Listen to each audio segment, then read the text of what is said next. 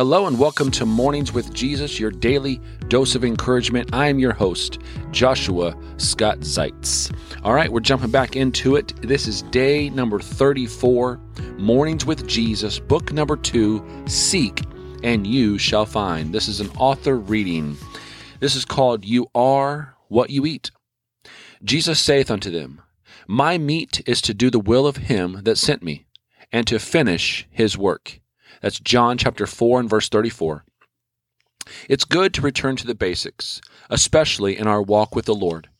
Oftentimes, as Christians, we tend to want deep things, emotionally moving things.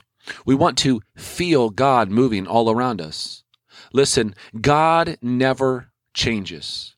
And that's awesome news. We may not always feel Him or even sense His presence, but He never changes.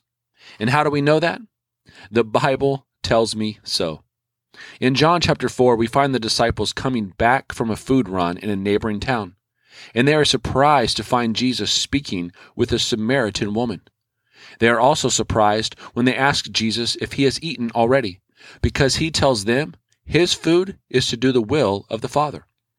Looking only through their natural eyes, they did not understand the awesome thing that had just occurred between Jesus and the woman, nor did they realize the revival that was about to hit her entire town. The Bible keeps us grounded.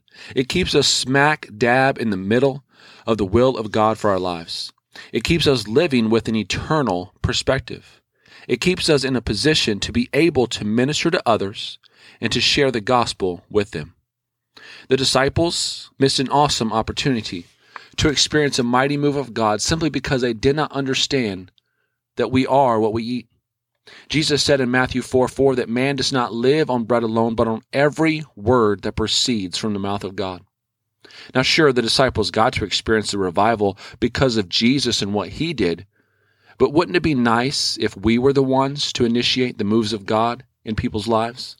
Wouldn't it be nice to realize that Jesus said, Greater things than these shall you do, because I go to the Father? As born again believers, we have the authority and power on the inside to do mighty things in Jesus' name. But we have to be willing to be inconvenienced, to walk through crowds slowly, to miss a meal here or there, miss an appointment, perhaps that can be easily rescheduled later. We are what we eat, and just like Jesus, our first meat should be to do the will of our Heavenly Father.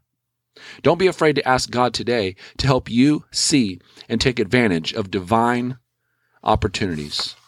I love that interchange between the woman at the well and Jesus in John chapter 4.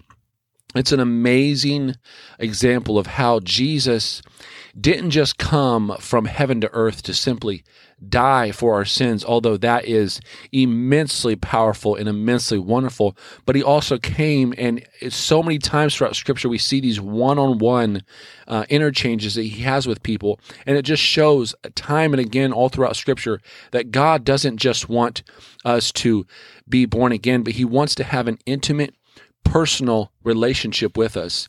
You know, something I heard a pastor say a long time ago is said that, you know, God did not simply hand us a prescription for our malady. Instead, he got in our mess. And here in John chapter 4, we see Jesus coming in the mess of this lady. So much so that he says, Look, go get your husband. And she says, she says, I don't have a husband. And he says, Rightly so, you've not, you don't have a husband. Because you know what? You've had five or four or five husbands, and the one you're with now is not your husband. In other words, Jesus got on a personal level with this lady, but he didn't just do it just for the sake of getting personal with her. He did it to heal this lady.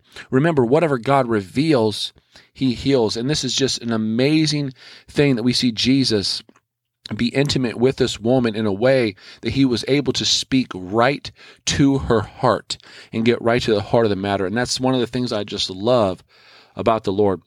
Let's go right into challenge corner questions for today. It says, read John chapter 4 today. How did Jesus deal with this woman? How did he deal with her sin? How did he meet her right where she was?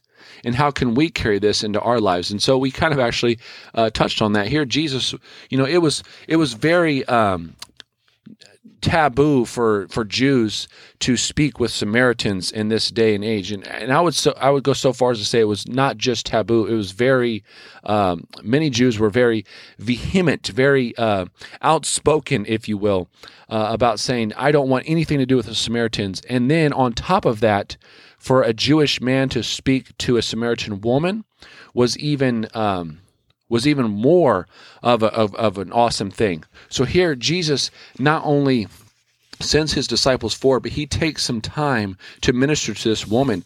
And he knew of her sin. He knew of her heart. He knew of her previous husbands. He knew of everything in her life. But instead of attacking her at those points of, of, of things right there, he spoke to her heart and he knew that she was thirsty on the inside.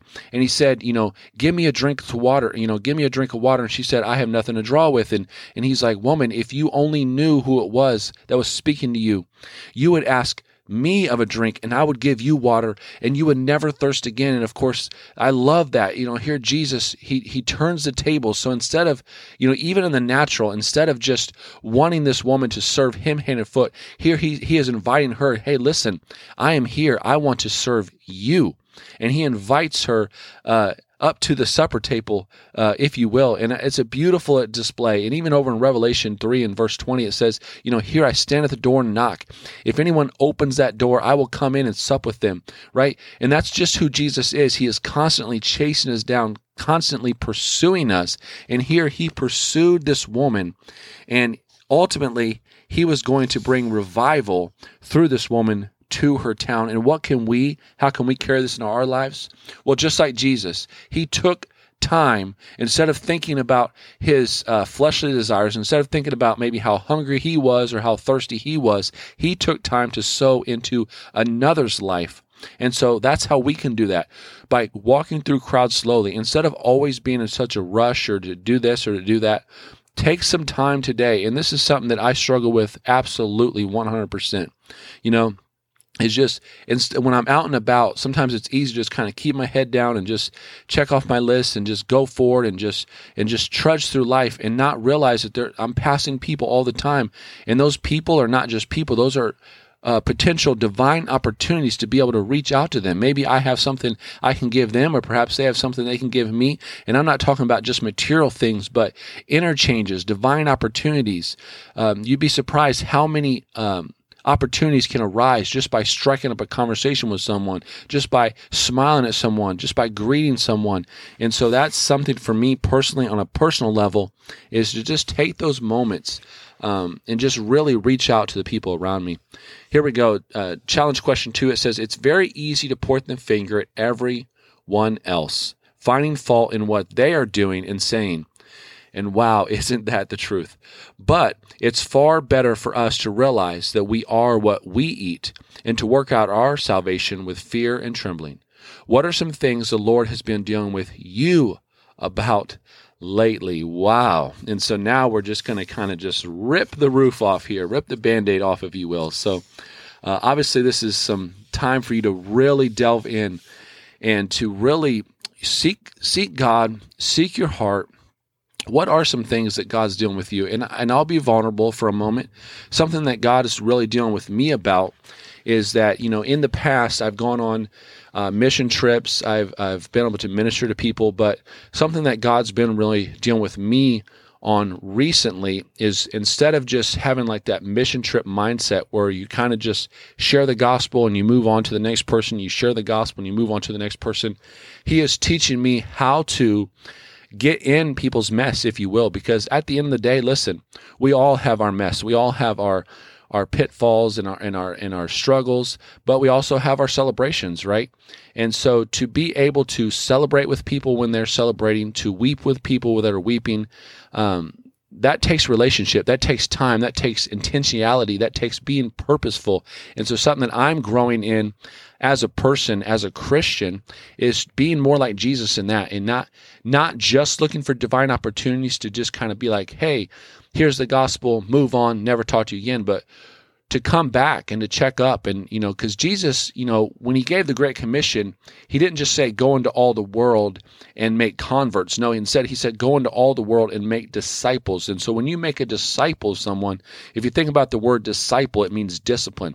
Discipline involves doing something over and over and over and over again right? And building habits of it. So when we're making disciples of people that means we're having to be invested in their lives. We're having to check in on them. We're having to maybe call them weekly weekly, sometimes maybe even call them daily if they're going through a, a big struggle, you know, writing them letters, being purposeful, being intentional about reaching out to them. And so it's it's more of a purposeful long-term relationship things that he's trying to build in me and that does take being intentional that takes being disciplined um, on my own will and being filled up with the word daily because I you know we cannot give what we don't have. And it also takes, you know, having that mindset to be like Jesus where I really want to just not just speak into this moment this person's life for that moment, but to follow up, right? And so I guess if I could sum all that up, the thing that the Lord is doing in my heart lately is is is the follow up it's not just the one and done, but it's the follow up. It's the building those relationships, building that those disciplines, those habits of just really reaching out to people. And so just take a moment and really find out, you know, what is it that the Lord is dealing with you about? And maybe there's several things, you know, just list them out. And man, God is so so gracious and thank God that he is long suffering. All right, here we go. The last challenge question for today. It says, In light of the truth above, we are what we eat.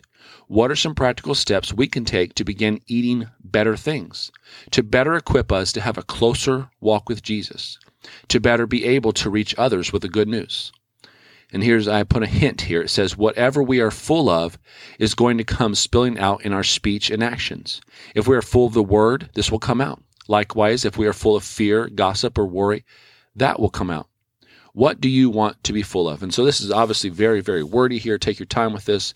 But in short, listen, we are what we eat. Whatever we put on the inside is going to come out. I heard a preacher say one time that, you know, when the devil kicks your bucket, whatever's on the inside is going to come out, right? If we got a cuss on the inside, a cuss is going to come out. But if we have a praise on the inside, a praise is going to come out. And here's the thing the rain falls on the just and the unjust. The troubles of life happen to us all. But we have an option. We can be full of the Word and we can be full of the Holy Spirit. And when life happens, we can either uh, allow God and His Word and the Holy Spirit to come out of us, or we can be empty. And when life happens, we can fall apart. We can be fearful. We can be anxious. And so we have to decide what kind of person do we want to be? Do we want to be someone who's full of the Word or not? And so for me personally, I want to be someone who is full of the word. And so a practical thing for me is I, we've talked about it before. Bible before breakfast, you know, getting up, spending time with God, making sure I'm putting the word of God in when I don't need it so that it comes out when I'm do. You know, being disciplined in my own life, right? Because it's going to be very hard in the long run. It's going to be very difficult to build and make disciples of others if I myself am not a disciple of Jesus. In other words, if I'm not disciplined to put the word of God in me, how am I going to be disciplined to reach out to someone else on a consistent basis? Or uh, how am I going to be able to, in good uh, faith or good conscience, if you will, hold that person up to the same or higher standard than what I'm holding myself to. And so for me, the biggest practical thing is what we are what we eat is just making sure that I'm putting the Word of God in uh, on a consistent basis so that when I am walking through crowds slowly and God gives me a divine opportunity, I'm ready at that moment to be able to minister to that person, maybe pray with that person, give that person a, a hug or a smile or what have you. And listen, we all we all have so far to go with this. We're not Jesus, right? But at the same time, we do have kind of that that high um, uh, goal to reach, basically, which is Him. But at the end of the day, we are human. We make mistakes. We, we falter. We fail. But the big thing is just get back up. Don't beat yourself up. And uh, just start small. You know, God, what what would you have me to do today? Who is someone today that I can maybe say a kind word to, write a kind letter to, right? And so as we do that, God will just continue to give us opportunities after opportunities after opportunities, and as you know, the more uh, discipline we are on our side, the more He'll entrust us to be able to reach out to more uh, people. And so that's our devotional today. We are what we eat. Join me next time as we delve into day 35. And remember, until next time, what you make happen for others, God will make happen for you.